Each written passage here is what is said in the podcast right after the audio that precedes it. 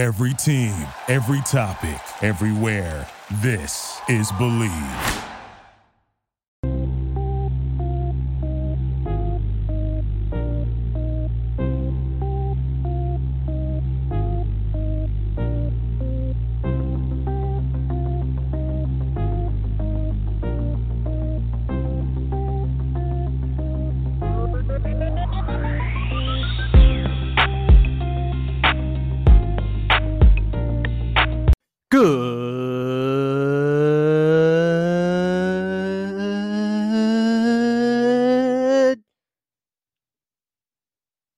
Morning, good evening, good afternoon, or good night. However, and whenever it is you may be listening, thank you for stopping into another fantabulous episode of the Take It Easy podcast. Happy Tuesday, everybody. I hope y'all are having an amazing, fantabulous day.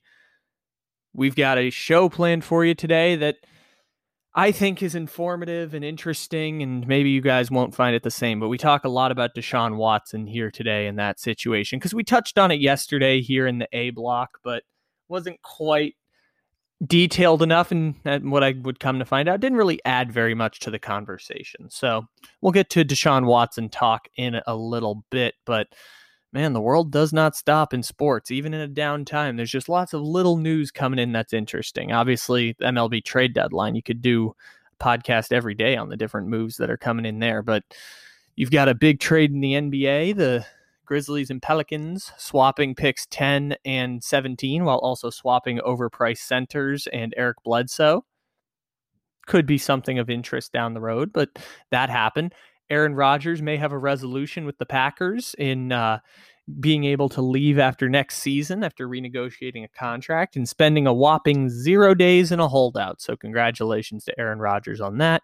Chandler Jones has requested a trade and there's just there's like seven things we could go through here as there were seven things we could figure out when we went through the wheel of topics but the place that i want to dive into here on the show today as probably most places are but still is with Aaron Rodgers because Aaron Rodgers held out a whopping 0 days of training camp and all of a sudden now he is going to be back uh, presumably at Packers camp on Tuesday with a restructured contract. And so, unfortunately for Aaron Rodgers, or maybe not, this could be just a compromise, really. Like the the holdout that wasn't a holdout, but just voicing displeasure through leaks back and forth, ultimately ends with Aaron Rodgers coming to camp and dictating his potential future after the 2021 season. Call it a compromise, call it both teams getting what they ultimately wanted out of the deal, which is the Packers to move forward with Jordan Love as they had intended, and for Aaron Rodgers to spend the last four years of his career playing for a different franchise, which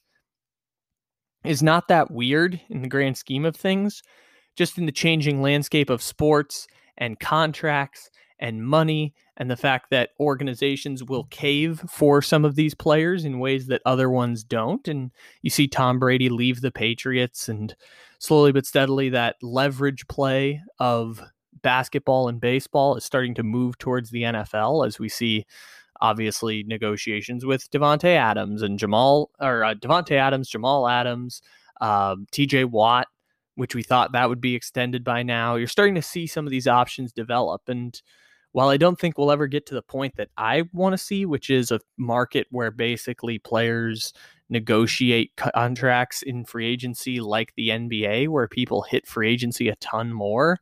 Um, I don't think the NFL will get to that point in the near future, but it would be cool to see a situation where the Aaron Rodgers and Tom Brady's and Lamar Jacksons and Josh Allen's, who are both on the verge of massive contract extensions, uh, could actually hit free agency, and we could see Davante Adams command money on the open market, which he'll probably get franchise tagged and traded, but Davante Adams could command a lot of money on the open market, and maybe he's willing to ride out the franchise tags and get that money similar to what Kirk Cousins did, where he became like the eighth highest paid athlete in America because of his strategic plays with the franchise tag and contract extensions from the Vikings. But maybe someone else will get into that point.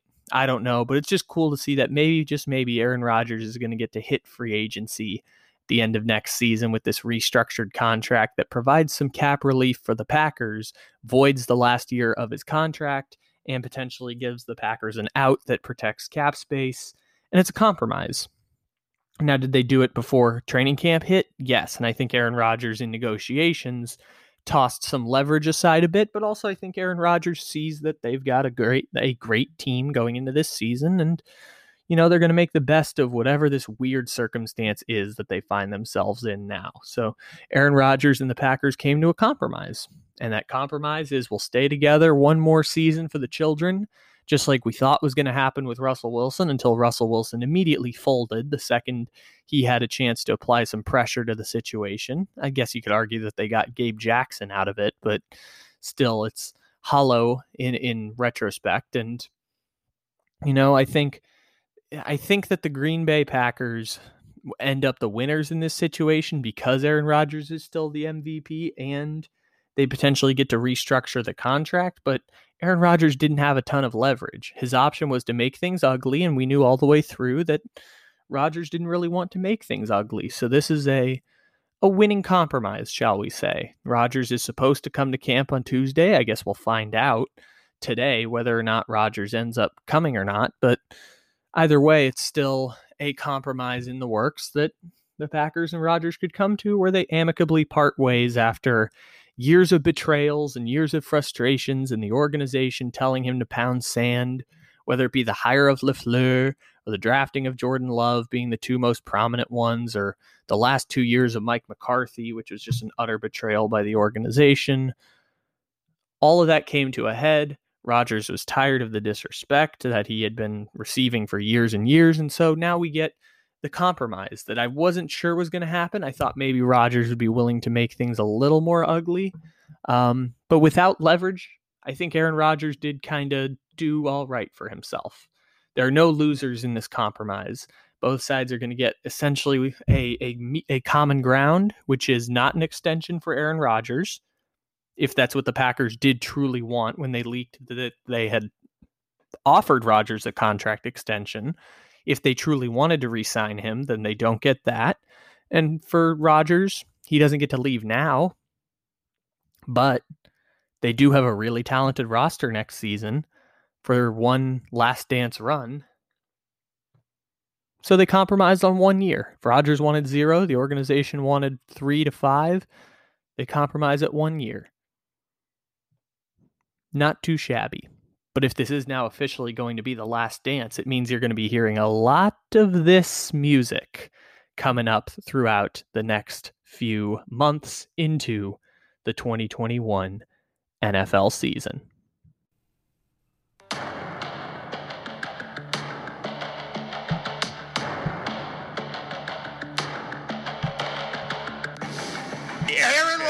Is so disgruntled with Green Bay Packers that he has told some within the organization that he does not want to return to the team. And so we have a standoff here that nobody knows exactly where it's going. He is not making this about money. He wants out of there, and he's telling you there is no amount of money.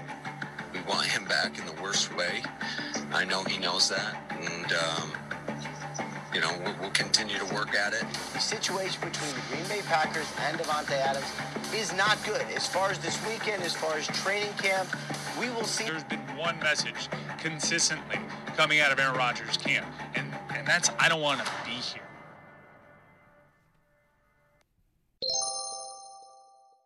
So I wanted to spend some time today going back and looking over the Deshaun Watson situation because – I was listening back to Monday's podcast, and we kicked off the show with our A block talking about Deshaun Watson in the John Oliver esque five minutes to recap a really complex subject. After the news came out on Sunday that Deshaun Watson was reporting to camp, which begins today for the Houston Texans. And, you know, I, I was listening back to the podcast, and we, we didn't do a bad job of talking about Deshaun Watson. I just listened back and felt I didn't add anything to the conversation yesterday.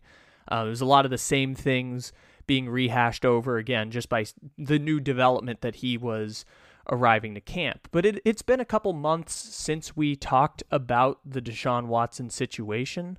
The last time we did a Deshaun Watson podcast was on May 26th when the reporting from Jenny Vrentas and Greg Bishop of Sports Illustrated came out, which we'll rehash some of those details as we go along here because it's important to the point of why Deshaun Watson needs to be put on the commissioner's exempt list. Either the Texans need to step in and say that they won't fine Watson $50,000 and have him leave camp, or the NFL needs to become the moral arbiters that we don't want them to be, but ultimately we live in a society that hasn't dealt with this stuff well. And so it, a lot of it is uncomfortable and complex and the solution is to just send Deshaun Watson home. The NFL has the power to do so with the commissioner's exempt list. And I looked up yesterday whether or not the commissioner's exempt list could be used in this circumstance before actual games were being played. Could they put Watson on the exempt list during training camp?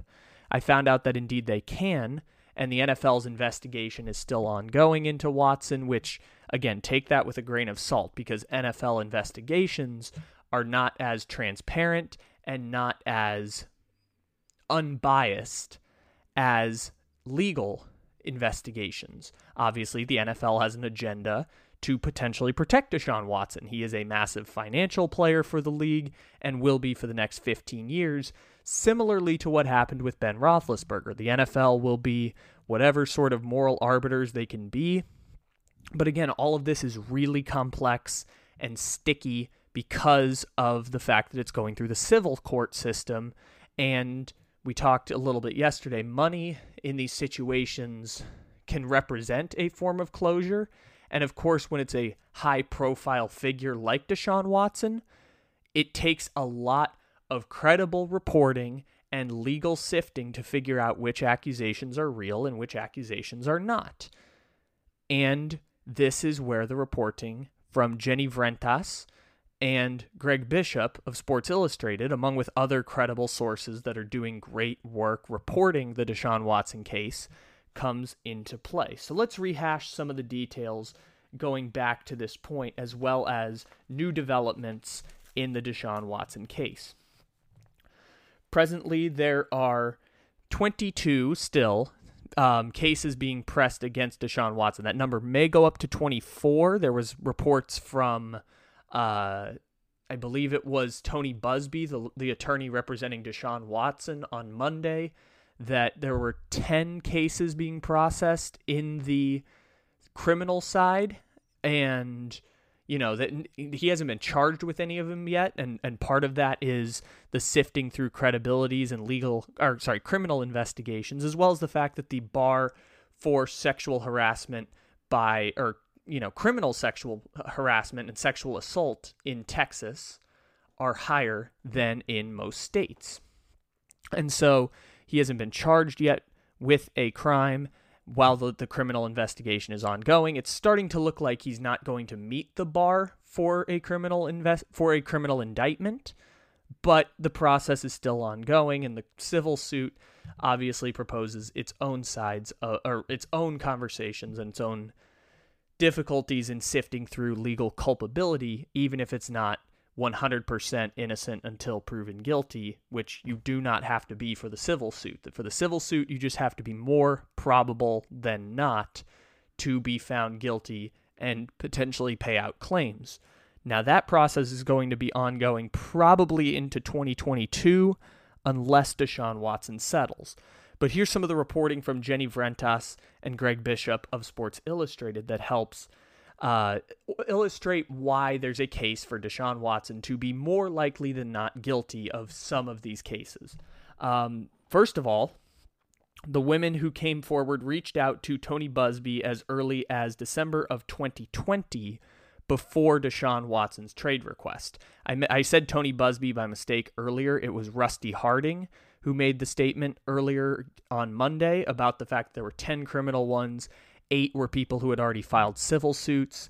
Um, many, again, it's the bar for sexual assault in Texas is higher than most states, so many of these criminal suits, we believe, are going to be tossed out. Uh, I believe two of them were still ongoing, which means that you know there's a chance that potentially charges are brought upon Deshaun Watson, but ultimately it's starting to look less likely that criminal charges are going to be brought against Deshaun Watson. So the women who came forward reached out to Buzbee, who is the attorney representing the women, as early as December of 2020. Conduct from 2019 all the way to as early as March of 2021 was a problematic part of the physical therapy and massage community throughout Houston, Texas. In one 2019 case, a woman at her in home studio texted the person who set up the appointment with Watson and ultimately said afterwards, you know, things that went down were uncomfortable.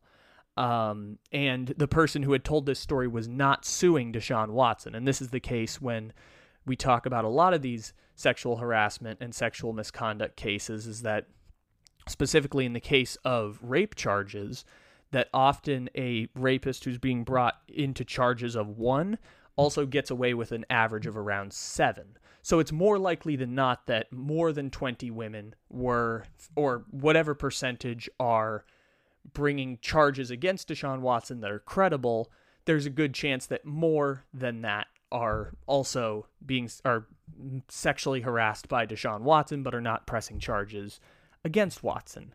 Um, we know from the reporting and that weird story of Rusty Hardin saying that 18 massage therapists were um, backing that they had had consensual or not consensual. They had had encounters with Deshaun Watson that did not escalate, and they were, you know, character witnesses for Deshaun Watson, which brought the number up to at least 44 massage therapists that Deshaun Watson had contacted, which, if it's not, you know, at the very least, it's creepy and weird.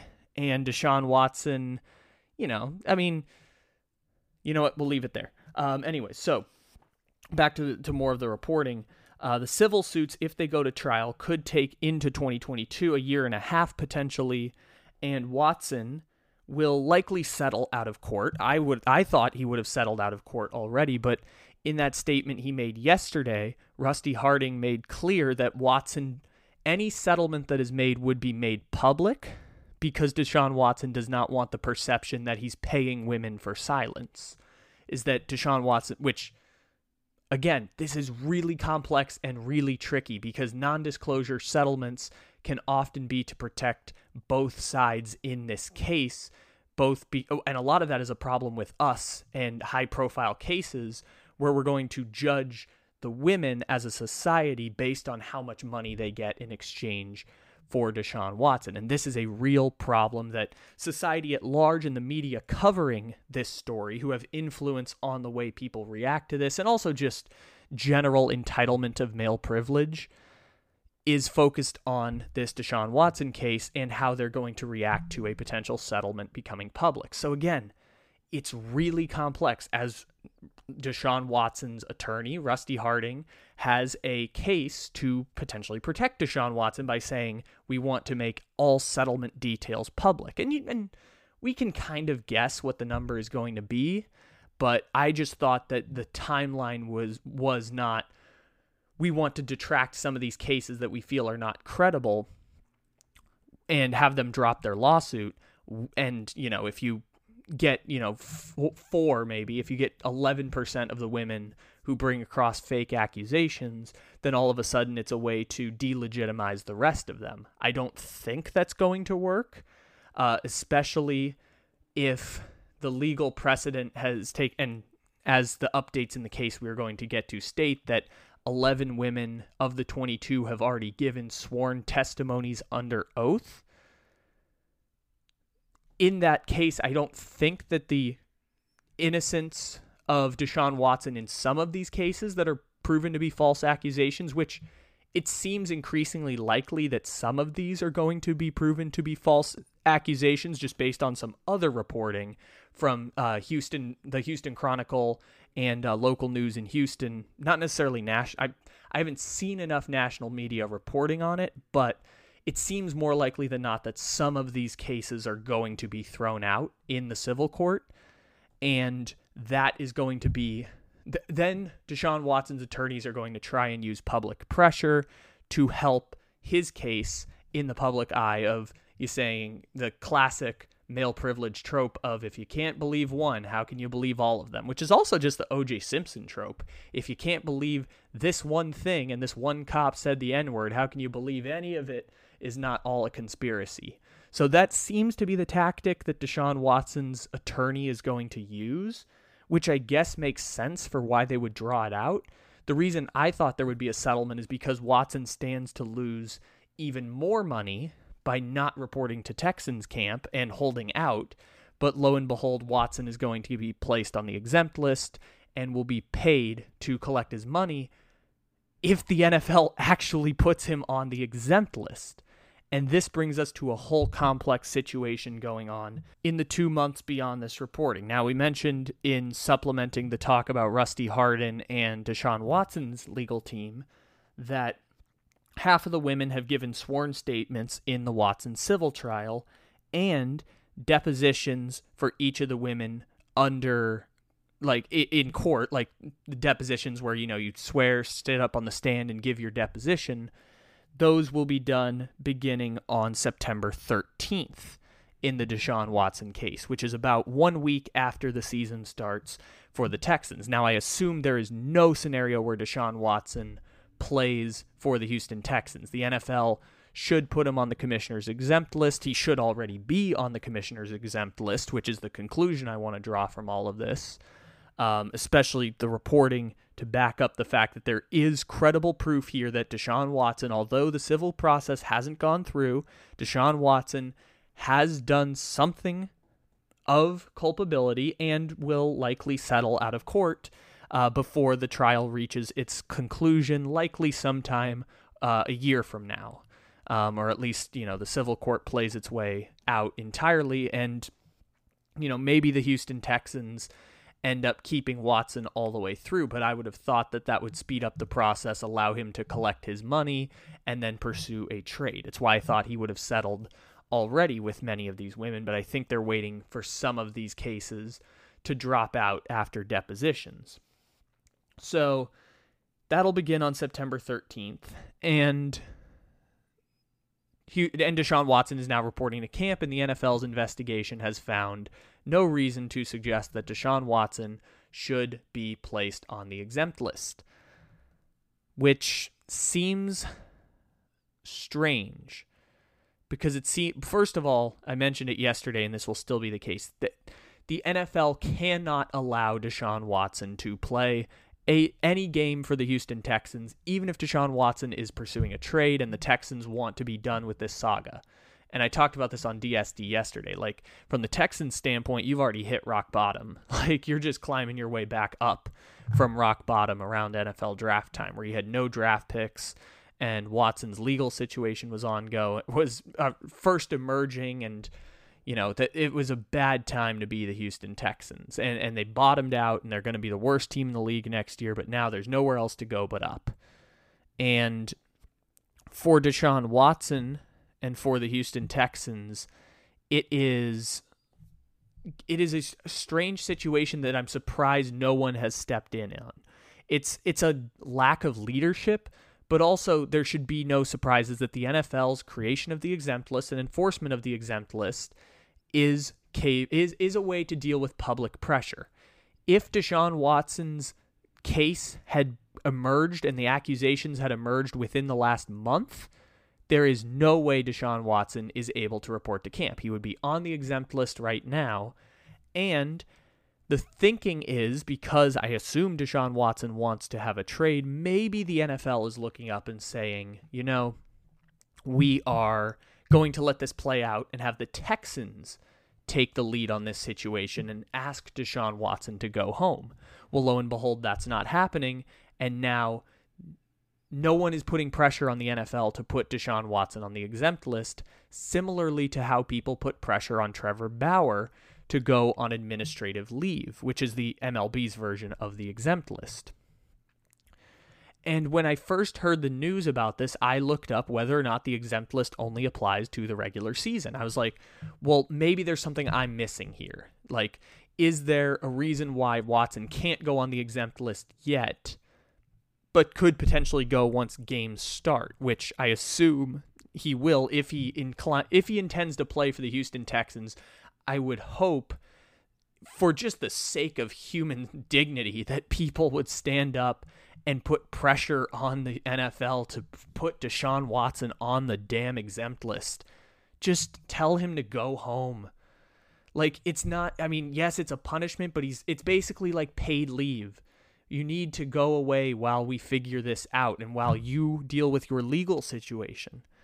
They did it to Adrian Peterson, who was the face, uh, one of the faces of the league at that time. Now, the difference between running back and quarterback is significant, but it the system was designed for this exact purpose, and it's when pu- and it and the reason that protests and public pressure from the media is effective is because it puts pressure on the NFL to hold Deshaun Watson somewhat accountable while the legal situation goes on. And the reason for this is it is it is way more likely than not that Deshaun Watson has done something that will again, civil court is very complex and very difficult, but the NFL has done uh, Deshaun Watson has done something that warrants attention from the NFL and their disciplinary team. I don't know what the NFL's legal team actually looks like or who the independent investigators are that the NFL has hired. But if public pressure were strong enough around this story, Deshaun Watson would not be allowed to report to camp. He'd be getting paid, he wouldn't be getting fined, but he would be put on the commissioner's exempt list. And the fact that public pressure is not on Deshaun Watson right now, and the fact we're not talking about this story is the reason why Deshaun Watson is allowed to report to camp and why the Texans are allowed to leak to Tom Pelissero and Ian Rapoport yesterday that they're fielding trade offers for Deshaun Watson. The reason that they are allowed to do that is because people are not holding Deshaun Watson accountable for actions that we uh, see more likely than not Deshaun Watson is culpable of something. Now, the legal process may play out, and we may find that not all of the cases are credible.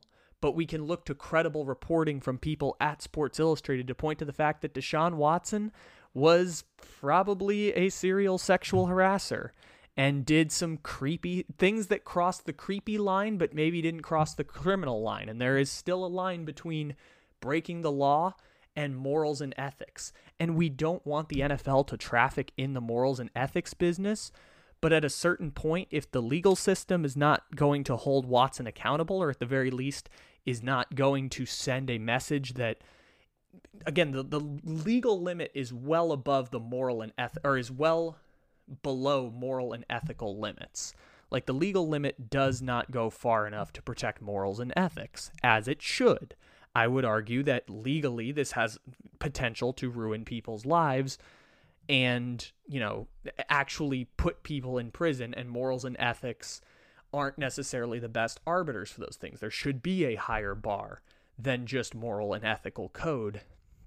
But at the same time, it sends an awful message because we as a society are imperfect. And we as a society do not deal with cases, especially in a male dominated industry like professional sports do not deal with sexual harassment, sexual misconduct, and sexual assault against women in effective manners that actually leave people feeling like some form of justice was served. And again, all of this is really complex, and it's a situation that people have been trying to solve for generations now, and there are no great answers. But at the same time, we can look up and say, not enough is being done to hold Trevor Bauer accountable. Something needs to be done in the short term to hold Trevor Bauer accountable. Something needs to be done in the short term to hold Deshaun Watson accountable. And it reminds this case with Deshaun Watson and to an extent Trevor Bauer. I mean, it's a different case and he may actually be charged with something criminal. But the case for Deshaun Watson reminds me a lot of the Kobe Bryant case from 2003. And for those who have been listening to this podcast for, for close to a year, you remember we did an episode talking about the three ring circus with Jeff Pearlman. Uh, it's a great book. I recommend everyone read it if you're interested in like the, the behind the scenes stories of sports, similar to like Ball Four style stories. And something that I remember is when Kobe Bryant was going through his rape trial in 2003, the Lakers paid to fly Kobe Bryant back and forth between his Eagle, Colorado trials and NBA games. The organization, through their lawyers, and, and, you had the power of Kobe Bryant and the Los Angeles Lakers behind this woman who had come forward with a very clear and obvious case against Kobe Bryant with a policeman who had showed up after the incident was immediately reported and recorded Kobe Bryant basically lying and then semi admitting to it. And and still to this day, the prosecution in Eagle, Colorado felt that had they gone all the way to a verdict, that Kobe Bryant would have been found guilty and that Kobe Bryant would have gone to jail. It was almost a slam dunk case with evidence and a tape of Kobe Bryant saying that, you know, I, I'm, I'm sorry, I, I panicked, I lied. And they settled out of court before, I think a lot out of fear of the woman ruining Kobe's life and therefore having a mob of people come after her and whatever the reasons may have been, she ended up settling with Kobe Bryant before the verdict was read.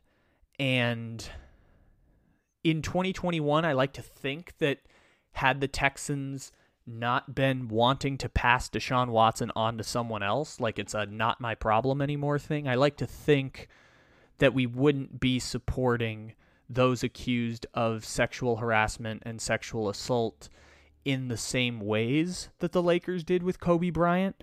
I like to think that public pressure and media pressure would have gone the other way on this, but there's a lot of propaganda out there and a lot of male privilege around talking about sexual harassment and sexual assault. Even myself, there's a lot that I'm getting wrong here in this story. Do not take my words all the way through. I probably don't go far enough on this issue. I do I do my best to empathize with women in this circumstance, but I understand that I'm flawed. I have privilege. That's not everything I'm not going to get everything right, and a lot of this might end up sounding like mansplaining. I don't know. This is where perspective is important, and unfortunately, it's just me running a one man show wanting to talk about very important issues here and it helps me grow as a person as well. So, probably should have put that out there on the front end, but we're getting around to it now. What I wanted to talk about with Kobe Bryant specifically in relation to this Deshaun Watson case is you can see some of the parallels even 18 years later. Potentially three, I mean, it's one generation, but I say that there's like usually three generations within each 15 year generation. Generations removed from Kobe Bryant going through a public rape trial, and Ben Roethlisberger going through two, one a rape trial and one a civil trial around his uh, around his rape case back in 2007. I want to say 2006, 2007, and we've seen these be the public images that that you know are pointing to the dark sides of of accusations against powerful people and this is again a reflection of society at large we see it with what just happened with Bill Cosby, where he a backdoor deal essentially gets him out of jail, and it feels like there's no closure on what might end up being one of the the largest serial rapists in the history of America, not just in celebrity, in the history of America. And so there's no accountability there. And so the hope for some level of accountability is just preventing him from making money. And I guess we're getting to that similar type point with Deshaun Watson as the legal system plays out. And eventually the NFL will get around to suspending Deshaun Watson. But in the meantime, for if Deshaun Watson wa- and again, this is the tricky part because it then incentivizes Deshaun Watson to settle, but the NFL needs to put him on the exempt list and give him the money like it's paid leave. Deshaun Watson will continue to be paid and maybe he faces another suspension once he's playing for another team next season. But Deshaun Watson should be facing some level of scrutiny at this point in time. It's not fair to do it to him for years and years, and it's going to stick to Deshaun Watson forever. And a lot of this has to do with what ends up becoming the final verdict of this. And unfortunately, we're getting more information as the trial progresses and more reporting is being done. But at the same time, Deshaun Watson needs to be held accountable in some way, shape, or form because there's a distrust with the legal system. And I wish that more public pressure could be placed on the, the NFL to just simply have him not play football. To sim- he can make money, just simply don't allow him to play football in your league and put him forward as one of the even if he's not one of the faces of the NFL, like you want to just hide him in the shadows, at the very least, even if he's going to be allowed to make money, do not let Deshaun Watson play football at this point.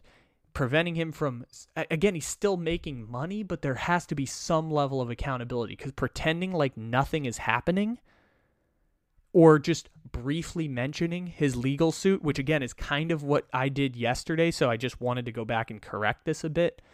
Brief mentions of a legal suit don't do it justice. Even when we're talking about the football side of how many picks will the Dolphins give up or how many picks will the Panthers give up to get Deshaun Watson, even with those conversations ongoing, there has to be some level of accountability. I'm not sure what that is exactly, but there needs to be something in terms of holding Deshaun Watson accountable. And I'm not quite sure exactly how we get to that point, but it's going to be really convoluted across the next few against across the next few weeks. I just wish that there had been some level of accountability held at this point for Watson. I'm not sure what it's going to hold down the road. And again, we need more developments in the case, and it's very it's moving very slowly, as it is with the Trevor Bauer case. I believe Bauer reported to, um, I think he reported to court for a hearing sometime last week.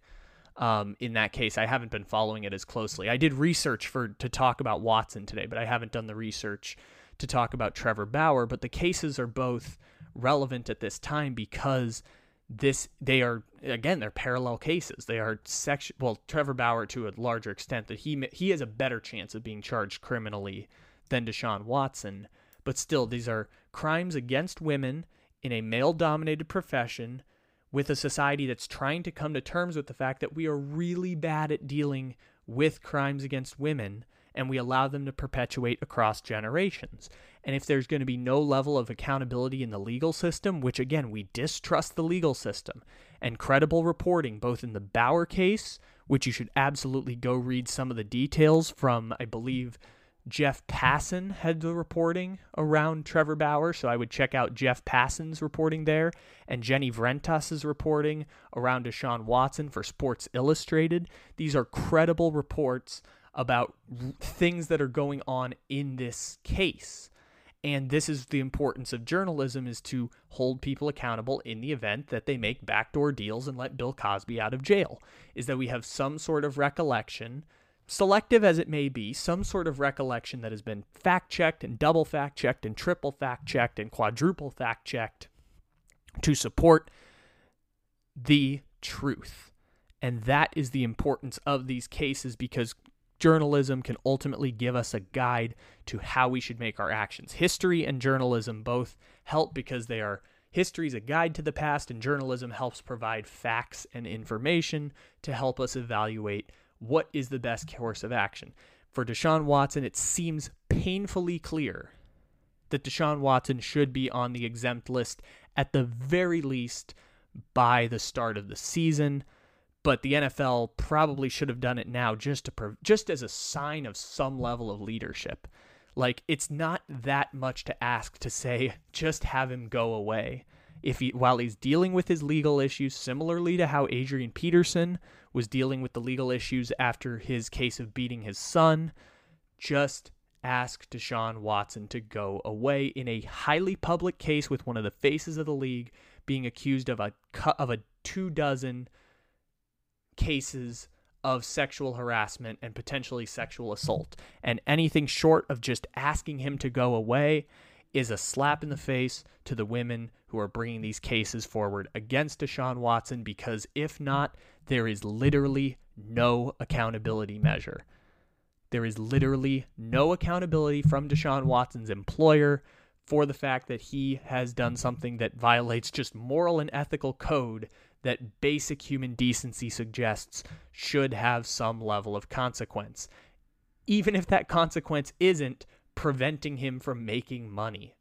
The NFL may fine him and suspend him down the road, as they should after the legal process plays out, because the NFL, as an employer, should be, and a public facing employer who makes a lot of money, should have some level of accountability for Deshaun Watson, similarly to the legal process, if all Deshaun Watson is going to do is pay out some sort of financial settlement, which is what civil court is. Anything short of just putting Deshaun Watson on the exempt list, which is again a small step for leadership, just a small, minuscule step in terms of leadership Placing Deshaun Watson on the exempt list is the bare minimum that the NFL should have done already. They still have a chance to correct it. And one way that we can help with that, put public pressure on the NFL. The same way I asked you earlier in the month how we need to continue to put pressure on the NCAA in order to reform college football's financial system and eventually help college athletes not only receive name, image, and likeness endorsements, but to also get some of the revenue that the NCAA makes from what is about to be ridiculously huge television contracts as Texas and Oklahoma move to the SEC and super conferences get formed. Do not let the NFL off the hook in a, just basically saying, "Yeah, the fire's not hot enough, so we're going to let Deshaun Watson report to camp because we don't want to reflame this tension." No public pressure from NFL media reporting too. I I was watching an Ian Rapoport two minute clip talking about the Texans' um, willingness to shop Deshaun Watson, which we knew the Texans were willing to shop Deshaun Watson. Had his legal, had his claims of sexual harassment not gone public and created a lawsuit against him back in March, the Texans would have liked to have trade traded him by the draft last year. But because of his legal situation, they just put everything on pause. And I assumed everything would be left on pause. But now, because we are not holding the NFL accountable and the, the legal situation is not finishing off, Watson is able to report to camp, and the Texans are allowed to leak that they are shopping Deshaun Watson again, and teams come get him because we want to get him off our tail, even though he's going to probably be placed on the exempt list this year and not play. At the same time, the Houston Texans should not be in a position to shop Deshaun Watson yet. It again, it is a slap in the face to the women and, and basically to women everywhere for trying to bring forth this trying to move on to the football side of things without addressing the moral, ethical, and legal situation of this issue, which is not done yet. Again, it's all messy and it's all complex, but it's clear enough to tell with reporting that we've looked at today and, and details from the past and the ongoing legal situation, it's clear that even if this stuff is complex and icky, and I don't know exactly how I feel because I used to love Deshaun Watson, and it's making me rethink the way that I view Deshaun Watson and just heroes in sports in general, where we don't actually know these athletes very well. At the same time, you look at the Deshaun Watson case, and even if it's sticky and if even if it's complex to figure out, it's clear enough that he should be placed on the exempt list. This is exactly what administrative leave and the exempt list is for. He'll still get paid. That much is clear enough. And the fact that they're not even doing that is a breach in leadership by the NFL and a breach in leadership by the Houston Texans. But the NFL, first and foremost, has the power to place him on the exempt list. All the Texans can do is just ask him to go home and not leak the fact that they are now ready to accept trades and quickly try and pawn him off as, hey, it's not our problem, not our problem anymore. Yeah, the Tex- Texans should not be allowed to do that. And slowly with time, there, there will be new developments, but hopefully we put enough public pressure on the NFL and the Houston Texans to put Deshaun Watson on the exempt list. And Unfortunately, it's probably going to take some sort of new development in the case to re-jog our memories on hey, this should not be allowed, or at the very least, get to the start of the season and everyone feel icky about the fact that Deshaun Watson is going to get to play week one for the Houston Texans, even if he doesn't play because he's still holding out. There should be no situation where he plays again for the Texans. None. The Texans should trade him, you know, once the legal situation plays out and they still want to. But the NFL cannot allow him to play for the Houston Texans and pretend like nothing's going on in the legal situation. There's enough credible reporting to suggest that something is going on and that there needs to be some level of accountability as the legal system plays out. Even if that accountability is just go home, we'll pay you, you just can't do this thing, this craft that you're good at. You can still get paid to do to not do it, but we just can't have you play right now. Thank you for listening to Bleav. You can show support to your host by subscribing to the show and giving us a five star rating on your preferred platform. Check us out at Bleav.com and search for B L E A V on YouTube.